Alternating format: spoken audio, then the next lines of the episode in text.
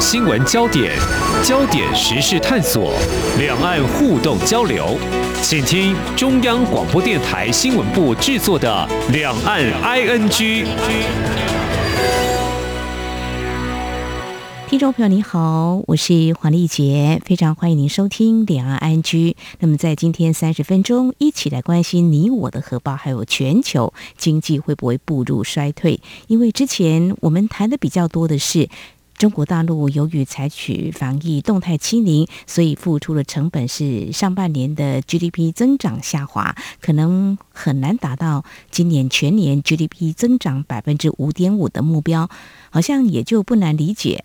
为什么今年以来美国联准会 Fed 连番大幅的升息？不过中国大陆看起来是，呃，一般解读是逆势采取降准动作，目的是不是不刺激投资用意呢？但是呢，包括我们台湾等等许多国家都跟进了美国升息的步伐。那么所牵动的呢，币值在美元目前看来是独强之下，币值都是纷纷走贬的哦。那么目前看来，从 Fed 相关的谈话还有市场预测，今年美国还会持续升。息，那么台湾的央行是不是也可能如此呢？那么在疫情之下，政府利用这个货币政策工具来抑制通货膨胀，这是不得不用的手段吗？但是要喊停的话，有哪些观察指标呢？那么相关的影响又有哪些？接下来我们邀请台湾经济研究院景气预测中心主任孙明德来解析探讨，非常欢迎主任，你好。主持人您好，各位听众大家好。嗯，最新的是美国联总会 Fed 上周第三度升息有三码，呃，一般都是符合市场预期。其实从去年开始，大家都是知道说今年就会升息，不过今年以来已经升息的有十二码哦。那年底之前还可能再升息五码，大家这样子来看哦。那美国是不是会停止升息？通膨？能不能够压低是重要的决定因素。那么多少是忍受点？好像是要掉到百分之二左右，是不是？那八月他们通膨年增有百分之八点三。如果说没有达到预期的效果，是出手太慢，幅度太小，或是不容易压低这个通膨呢？好，我想从去年下半年开始，我们大家都很关心通膨这个议题。嗯，第一个。通膨就很像人在发烧一样，大家千万不要小看这个通膨。大家觉得说百分之二、百分之八，我们看的也听不懂这是什么东西。嗯，其实通膨就跟你现在到很多大楼去洽工，他都要给你量体温，超过三十七度就叫做发烧。那我们一般的通膨超过百分之二，他就觉得你经济发烧了。那你现在看到美国的物价是八点三，欧洲是百分之九。如果你用人的温度来比喻的话呢，比较像一个四十度，一个三十九度半。他们两个都是高烧啊，另外一个就是美国这个高烧八点多已经连续半年了。如果你现在呃家里有人呃是发烧，然后烧了很久，你马上就会很担心，要把他送到医院去急救，或者请医生帮他降温。经济也是这样子啊。当你物价大涨的时候，我们帮美国人算一笔账好了。美国一个家庭平均一年大概花六万块美金，这是他们的整个家用支出。六万块美金大概等于一百八十万台币。换算成每个月的话呢，大概十五万台币。那每个月十五万，刚刚主持人也提到了，他每个月涨百分之八。那十五万的百分之八呢，大概就是多一万多块的支出。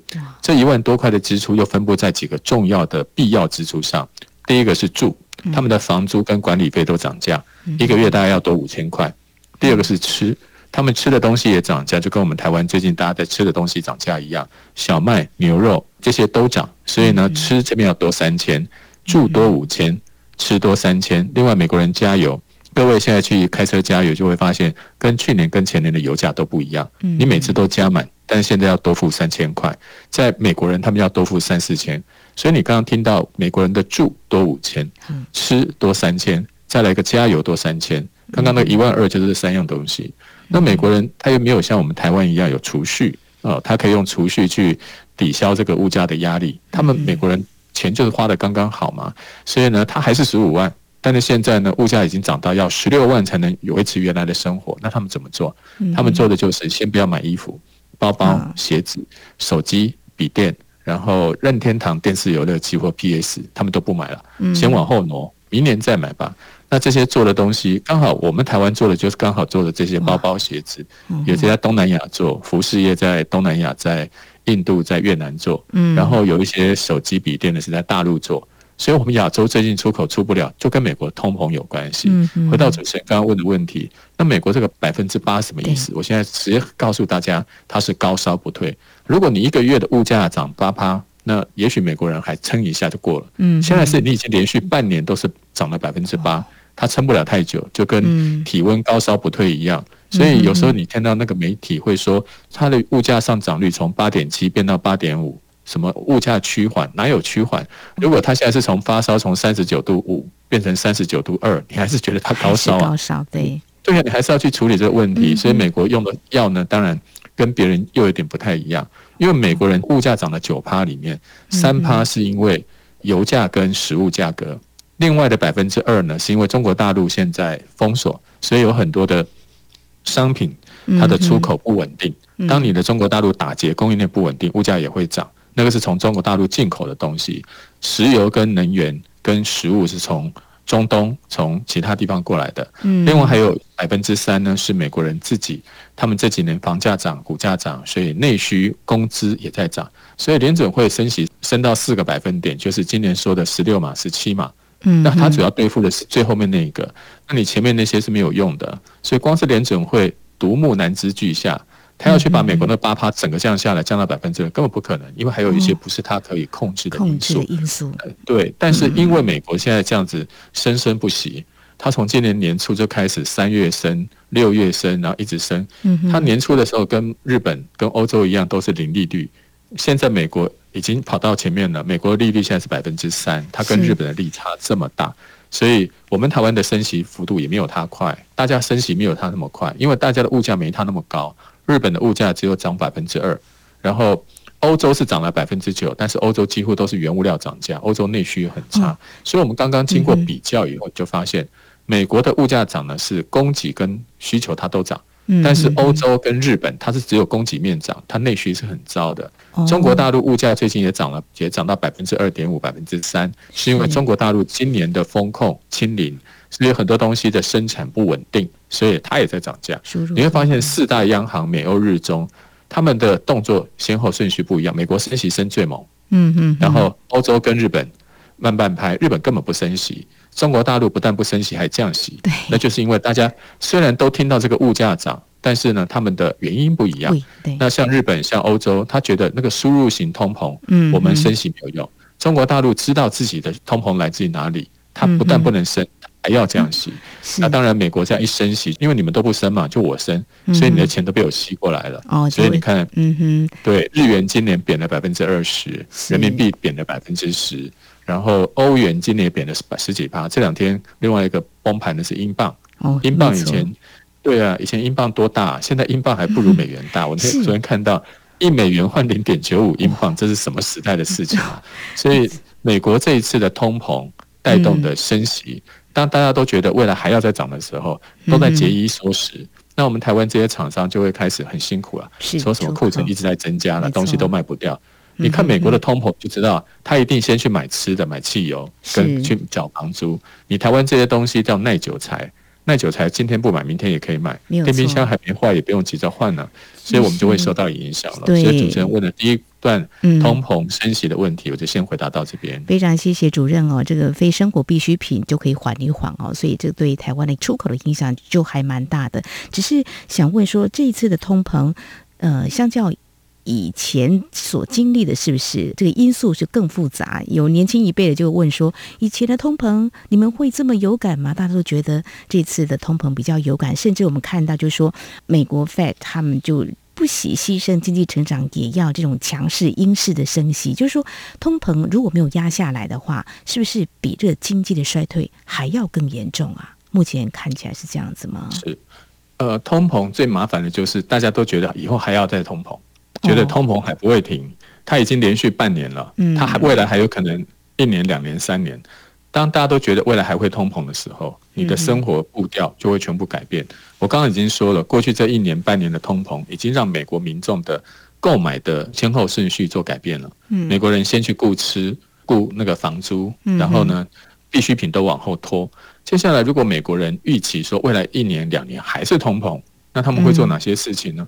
比如说像我们现在看到的，当然你呃，如果它是通膨，但是没有升息的话，那那个时候大家都想要去借钱，先借钱来买东西，然后去挡这个，然后再来就是民众会要求更高的工资，因为用工资来打败通膨，然后企业的压力就越来越大。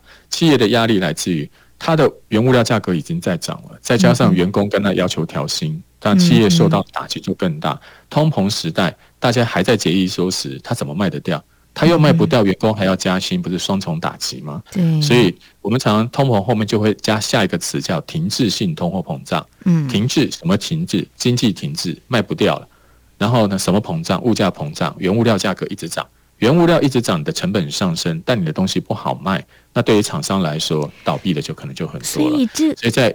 七零年代是，那当然现在很多年轻人也没有经历过。其实我们那个时候，我的年纪也很小，我们也不知道那个时候发生什么事情。嗯，可是你可以看到当时的石油危机。我举个石油危机的例子给各位听。石油价格本来在美国是一公升三块钱，后来最高的时候涨到四十块，从三块涨到四十块。我跟你讲，你用这个数字告诉年轻人，他还是听不懂你在说什么。我举一个例子给大家听。你现在去加油，我们台湾是一公升三十块好了。如果告诉你五年以后它要变成一公升三百五，假设你去开车，现在加一次油可能是一千五，嗯，五年以后你加一次一万五，那谁来加油啊？我每个月的薪水还不够你加油。那各位想说，那我骑小机车我可以幸免于难？对，你现在加一次小机车呢一百五，然后呢五年以后呢一千五，嗯，那你想嘛，你加一次，你一个月要加两次机车，那你每个月就要四五千块的油钱，你也受不了啊，所以。大家不要觉得说，哎，通膨远在天边，都是古代的事情，好像要在考古上来看得到。不不不，你用生活的例子去想。我刚刚讲的是涨十倍，那是在油上面，但是其他东西你被它整个这样带上去，因为油一涨，原物料价格一涨，其他的东西也都会涨。所以通膨之所以可怕，是因为它还有延续性、未来性，而且通膨的定义是广泛的。不是说一样东西涨价叫通膨，是因为它而带动好多东西都跟你涨价。你不管买什么都躲不掉的时候，那个通膨就让你觉得真的痛苦。那当然，我们讲的通膨都还是百分之几、百分之十，你还觉得哎，这个听起来数字还好吗？但是在历史上有很多次的恶性通膨，恶性通膨就是物价涨到你领钱的速度还赶不上涨价的速度。比如说去年年底，在我们客家电视台有演一部电视剧。当时呢，你在那个电视剧里面就有看到，那个时候的台湾的茶农，他们拿了两麻袋的钱，用那个卡车去去载钱，然后那个卡车载钱，然后大家就问说啊，那个钱可以买多少东西？他说两麻袋的钱只能买十五颗米，两麻袋的钱，那那个麻袋搞不好还比那个钱值钱呢。然后在阿根廷，在二战期间的德国。都发生过这种恶性通膨。我们现在谈通膨，可能不会去想到恶性通膨，可能只有在新巴威、阿根廷才会发生。这两天的土耳其也发生。但是通膨如果稍微小一点，你看日本最近就是这样。日本大家都想说，最近日元贬值贬成这个样子，从美金一比一百一贬到一比一百四十几。大家觉得说，哎，这样听起来我们去日本玩很好。可是你要是是一个日本人呢？你每个月赚的钱日元是固定的。但是这个日元现在拿去买进口的东西，你变成缩水三分之一啊！也就是说，你买的面包，你以前可能三十块可以买个面包，你现在花四十五块你才能买面包，因为日元变小了。日本的东西很多都本地生产，它要进口石油，要进口小麦，要进口好多好多的东西，是这些东西全涨了。但日本人的薪资日元日元没有涨，美金一直涨，他们的压力也很大。所以通膨不是只有美国。各国现在都有通膨，因为你的货币在贬，国际原物料在涨，所以你的通膨压力会更大。是 OK，好，我想这都是联动的哈，影响的层面非常的大。那稍后节目当中，我们再请台经院经济预测中心主任孙明德来跟我们解析。好，那怎么样去避免所谓恶性的通膨？还有为什么原物料的价格会节节攀升？另外，最主要就是美国的。呃，通膨为什么这么的严重？它有没有一些比较深层的问题啊？就说到底，因为美国毕竟是全球第一大消费。都是看它来拉动嘛，哈。如果它消费力大的话，我们才有可能出口会畅旺嘛，哈。当然，中国大陆也是等一下我们要谈的一个重点，就是说大家都在升息，它在降息降准，但是呢，这对中国大陆的出口未来是不是会有些影响？毕竟我们台商投资中国大陆，我想这一块呢也是要来重视的。我们节目稍后回来。今天的新闻就是明天的历史，探索两岸间的焦点时事，尽在《两岸 ING》节目。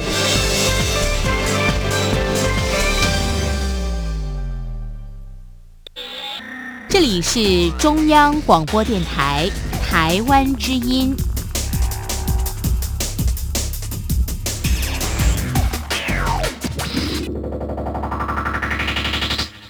这里是中央广播电台，听众朋友继续收听的节目《两岸 NG》。我们节目持续访问台经院紧急预测中心主任孙明德主任。我想请教，就是说，刚刚提到，嗯，这个美国的通膨这么的严重哦，它有没有一些深层问题？比如说，这个能源问题，好了，是不是因为俄乌战争把这个情况恶化的呢？如果说俄乌的战火能够平息的话，或中东有些情势能够趋缓。大概这个情况就会有助于这个通膨不会再飙涨。呃，美国我刚刚已经提过了，美国的物价上涨来自于三个因素，这也是联总会的报告里面提到的。第一个是俄乌战争造成的原物料价格大涨，这个占三个百分点。另外，中国大陆今年的风控，这几年全世界供应链并不稳定，所以美国跟人家买的东西也变贵了，这个占两个百分点。另外还有美国自己的工资上涨。股价涨、房价涨，造成的内需扩张，这个大概占三到四个百分点。所以美国它的物价上涨有供给因素，能源跟进口商品，也有需求的因素，自己的内需很强。所以美国升息只能顾内需，它的进口的东西，它就要用别的方式来压抑。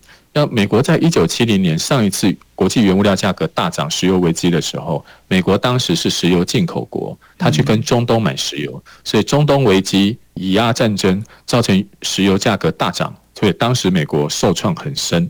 但现在美国过去这十年，它已经从能源的进口国改变成能源的生产国。美国这十年挖了很多页岩油、页岩气，所以美国在这一次的。呃，油价大涨中，它的受创程度没有像上次这么深。是啊，一九七零年的时候，美国根本经济就已经垮掉了，所以那个时候台湾那个时候卖美国的东西也卖不动了，很多厂商也都倒闭了。但这一次你会发现，美国经济虽然趋缓。但没有送到上次这么破坏性的创伤，主要是因为美国的能源结构已经有所改变，不是完全靠买人家的，他自己有生产，他自己生产那些厂商还赚了大钱，所以美国因为能源结构的不一样，那这次受到的影响当然也有所不同。那中国大陆它是另外一个问题，因为中国大陆它物价并没有涨很多，它只有百涨二点多，那主要的原因是它的进口物价也有涨，但是因为中国大陆今年的风控特别的严格，年初的时候是西安。四五月的时候是长三角，这两天又到长江中上游，比如说成都一些地方，它还是有风控措施。它只要一封锁一控制，那生产的供应链就不稳定，所以它有很多的供应链不稳定，那东西当然供应来不及，物价也会涨价。所以大家涨得不一样。那像日本又是另外一个，因为日本自己内需其实根本就不好，但日本买进来的原物料，因为日本都没有生产什么，中国大陆至少煤炭。还生产了很多，对，但日本连这些都没有，它只能靠进口。进口东西一涨，整个日本的物价就被拉起来，所以大家的通膨的理由都不一样。所以日本央行到今天都不升息，中国大陆降息，这也是我刚刚提到的，大家的对症下药，因为症状不同。所以用的药也不一样。美国是强力升息，中国大陆跟日本反而要救经济。他们在货币政策上反而没有太多琢磨，他们比较多的是财政刺激或其他的政策。这是我们以后要知道的。以后当各位看到物价在涨的时候，千万不要急着说我们央行要赶快升息。像美国用的方式是拜登去拜访中东，请中东供给更多的石油跟天然气，让国际油价能够降下来。另外一个，拜登其实也研究过，要不要把中国大陆贸易战的关税。百分之二十给降下来，没错，因为那个对于进口物价也有帮助，所以对于这种通膨要多管齐下，对症下药，而不是一昧的说我们央行要升息，好像什么都交给央行就对了。央行能做的只是其中一部分而已。是，那台湾的话，是不是情况稍微好一点？就是没有那么的严重嘛？虽然也是通膨，相较起来还是可控的一个情况。台湾跟呃大陆跟呃日本最大不一样是。呃，我们的三家防疫都很严，大家也都知道，这次防疫到今天为止都还没有完全解除的，就是东亚这几个地方。为什么呢？因为二零零三年 SARS 那一次，我们是重灾区，所以大陆、广东、香港跟台湾是最紧张，因为那时候死了好多人，所以我们现在这次闻冠状病毒而色变，我们的防控就特别严。嗯，再加上前两年我们都是模范生，因为我防得太严了。那今年的模范生总不好，马上变放牛班吧？在台湾的放牛班就是不好的学生的意思，所以大陆也不敢放，我们也不敢放，不敢放的结果就经济受到一些影响。那台湾的物价。目前的内需，你也知道，我们台湾这两年我们的内需消费表现并不是很理想，我们都是靠出口跟投资把整个经济给拉上去，因为全世界的需求大爆发，半导体大爆发，所以台湾的经济表现很好，前两年都跟出口投资有关。但今年的话，因为已经到疫情第三年了，而且台湾打疫苗也打得够多了，那民众虽然每天看到疫情的确诊人数是有增加，但是已经不像前两年那么恐慌，因为它的死亡率低了很多。所以这个时候，对于台湾来说，我们的通膨压力也不是来自于内需，就像我刚刚说的，前两年的内需情况很普通，你内需涨不起来，你主要涨的是因为。国际原物料价格大涨，尤其是进口的食物价格大涨。你会想说，那能源呢？因为我们台湾，我们有电力公司跟石油公司，他们在进口的价格上，他们尽量的挡住了这种国际物价对国内的可能的影响。所以，呃，在呃以前我们还有油电双涨，这次你会发现电价有稍微涨一点，只涨工业大户，一般民众没有涨。然后天然气也没有涨价，所以就让国际能源的涨幅没有影响到台湾自己的内部。那只有食物，因为食物的东西比较躲不掉嘛。但是我们台湾也尽量用什么降低货物税、降低关税这种方式啊。你的物价涨了，但是我把原来政府要收的税收少一点，也让这个物价也稍微平一点。所以，我们台湾这一次主要针对的是输入型通膨。嗯，那你看到我们的央行动作就比较慢。从央行的动作，你也可以印证我刚刚说的，我们的内需就没有那么好嘛。所以，央行第一次还升了一码。后面两次都升了半码，因为从今年四五月开始都有疫情，那它是辅助的措施，它是调升存款准备率，嗯，存款准备率是让银行要留在银行的钱多一点，那也就是说，诶，大家会想说，存款准备率是什么呢？你存钱一百块到银行，如果我们的央行规定银行要留一块钱，他就只能拿九十九块钱出来借给你，那你想想看，他要付给你的是一百块的利息。他借给人家只能收九十九块的利息，那就是中间的利息要多一点哦，他才能给你了。所以，呃，我们的央行大家都不太懂存款准备率是什么。存存款准备率是把一部分升息的动作交给这些银行自己去决定。是有一些银行获利情况很好，或这个银行本身它那个金控不是以银行为主体，它保险公司会赚钱，证券公司会赚钱，那银行这边不要赚那么多也没关系，还可以帮我拉客人。这个时候，他银行就可以不要再升的更多。但如果有一个银行，它是以银行为主体的，然后它其他获利来源都不是很多。这个时候，你叫它多留一点钱，它就必须要把放出去的那些钱多收一点利息。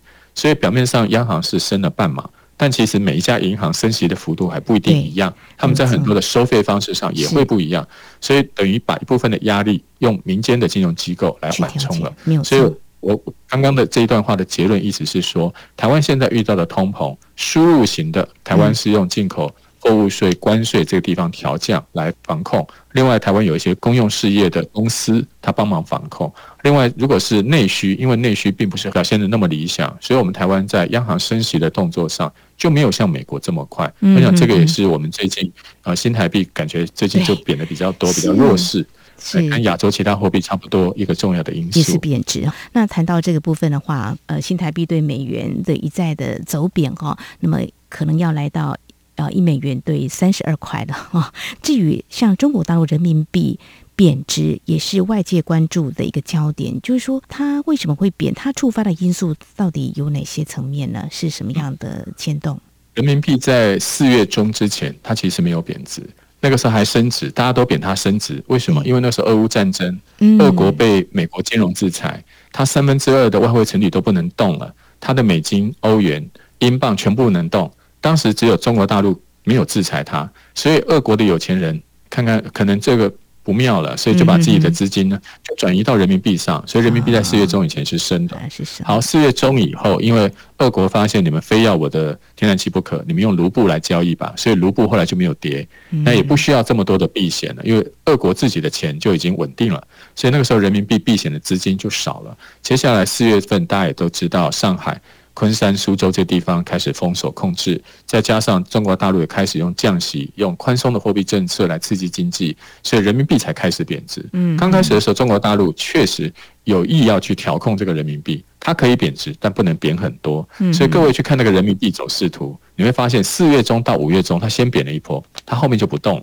这个时候跟台湾非常的像，我在想说，为什么两岸的央行怎么都在做同样的事情呢？台币就是二十九块九。都不动，人民币就不会破七，而两个都压在那个地方，大家都想说，我先顶一下。然后各位就会问呢，哎，贬值不是很好吗？日本贬，韩国贬，我们大家跟着贬啊。是啊，呃，平常贬可以，你这个时候贬，你进口的东西会更贵。亚洲都是靠买人家的东西的，你一贬值，你的买的东西更贵。大陆今年年底有二十大，台湾今年有县市长的选举，只要你有这种政治的动作，你最好物价都不要涨，因为民众会抱怨。所以中国大陆在。五六月的时候，有一段时间都维持住了，结果没有想到八月的时候，美国原本预期今年升息十三码，结果呢，美国已经说了，今年十三码看来是不够了，现在要变成十七码，十七码就是要升到四点二、四点五嘛。那这个时候，全世界的资金开始全部都开始向美国去移动，美元是全世界最好投资的工具，全世界股债汇油金没有一个是好的，只有美元是好。这个情况跟什么时候很像？跟二零二零年三月，你那时候看，全世界只有美金一枝独秀，嗯，全世界的股市、债市、汇市、油、石油、黄金全部都是跌的，现在也差不多是这个样子了。哦，那现在中国大陆现在遇到的人民币的问题，就是这一阵子美国的强力的收缩，刚好这一阵子中国大陆的经济表现也并不是那么好。嗯，七月二十八号中央政治局开会的时候宣布了，现在大家要以政治为优先，大家要先去防疫。那经济成长率呢？啊，维持在合理区间就好。那尽其所能就好。嗯嗯，这句话的意思，主持人刚还说有五点五，中国大陆今年连三都没有了。可能我这边帮你算一下嘛。嗯，它上半年只有二点五，是它下半年要三点五才会三。可是你看这个第三季，它的数字看起来也好不到哪儿去啊。嗯，十月还有二十大，它怎么可能十月开放？它真的要开放，最快最快十一月。你光靠那两个月，把今年下半年拼拼到三点五，你拼不到的。所以我看到世界银行已经把中国从百分之三点多修到二点八，它连三都不会有了。所以现在我帮他总结一下台湾的问题。台湾当然有一些防控物价的措施。那中国大陆今年在人民币上面，在经济上面，其实跟自己的防疫严格是很有关系的。所以展望明年，大家现在都觉得说，哎，美国不好，以前美国不好，中国好。中国不好，美国好，总会有一个好。对，今年是美中两个同时下滑。我们今天已经分析了，美国通膨、大陆防疫，两个都把经济打下来。那哪一个会先变好？我个人的看法是中国大陆会先，因为它是因为政策性防疫，也就是说政策只要一放宽，是它就会先，因为它主要是跟政策有关。美国跟政策没有关系。拜登在其中选举之后，还有可能。参众两院会输掉一个院，他更不可能用政策刺激经济了。他之前还有这一招，之前可能更不能用。但中国大陆可以，二十大之后，他只要防疫一放宽，你看我们的邻居这一堆，只要防疫一放宽的经济都马上就跳起来。第一个是越南，再来是印度，对对，他们只要疫情之后不要防疫，然后呢，他们就可以接到很多订单，然后接下来他们的经济就会报复性的反弹。像意大利，大家也想说，为什么讲到意大利？意大利经济应该很烂吗？不是，意大利今年经济很好。因为意大利也是放宽防疫了，所以今年的欧洲观光客全跑到意大利，意大利的经济还上修。所以你只要防疫放宽，对中国大陆来说，不管是内需消费、服务业，或者是它的制造业，都会有一波很明显的报复性的成长。所以二十大之后，大家要先去看大陆什么时候放宽，明年的经济的亮点应该会先看到大陆。那接下来美国就要看联准会会不会过头了，要开始降息了。那个时候，对于金融市场或对于美国经济才会是一件好事，要不然现在持续的紧缩。对美国来说，目前要等待的时间会比中国大陆要更长一点。嗯哼，好，看来在今年呢，大家也许是几家欢乐几家愁。不过整体来看，就疫情影响到这个经济啊，还有俄乌战争，还有这个高通膨啊，这个影响呢还持续一段时间。那美国重点是，也许还要看明年是不是通膨能够抑制下来。我想多方冲击造成了。全球的经济可能会面临下滑的一个挑战，特别是中国大陆跟美国这两大经济体，他们表现是非常重要的观察点。我们在今天非常谢谢台湾经济研究院经济预测中心主任孙明德非常深入浅出的解析，让我们能够掌握这几年经济非常明显的一个变化，还有冲击的面向。非常谢谢主任，谢谢您。好，谢谢大家，谢谢。好，以上就是今天两岸剧节目，非常感谢听众朋友您的收听，黄丽姐祝福您，我们下次同时间空中再会。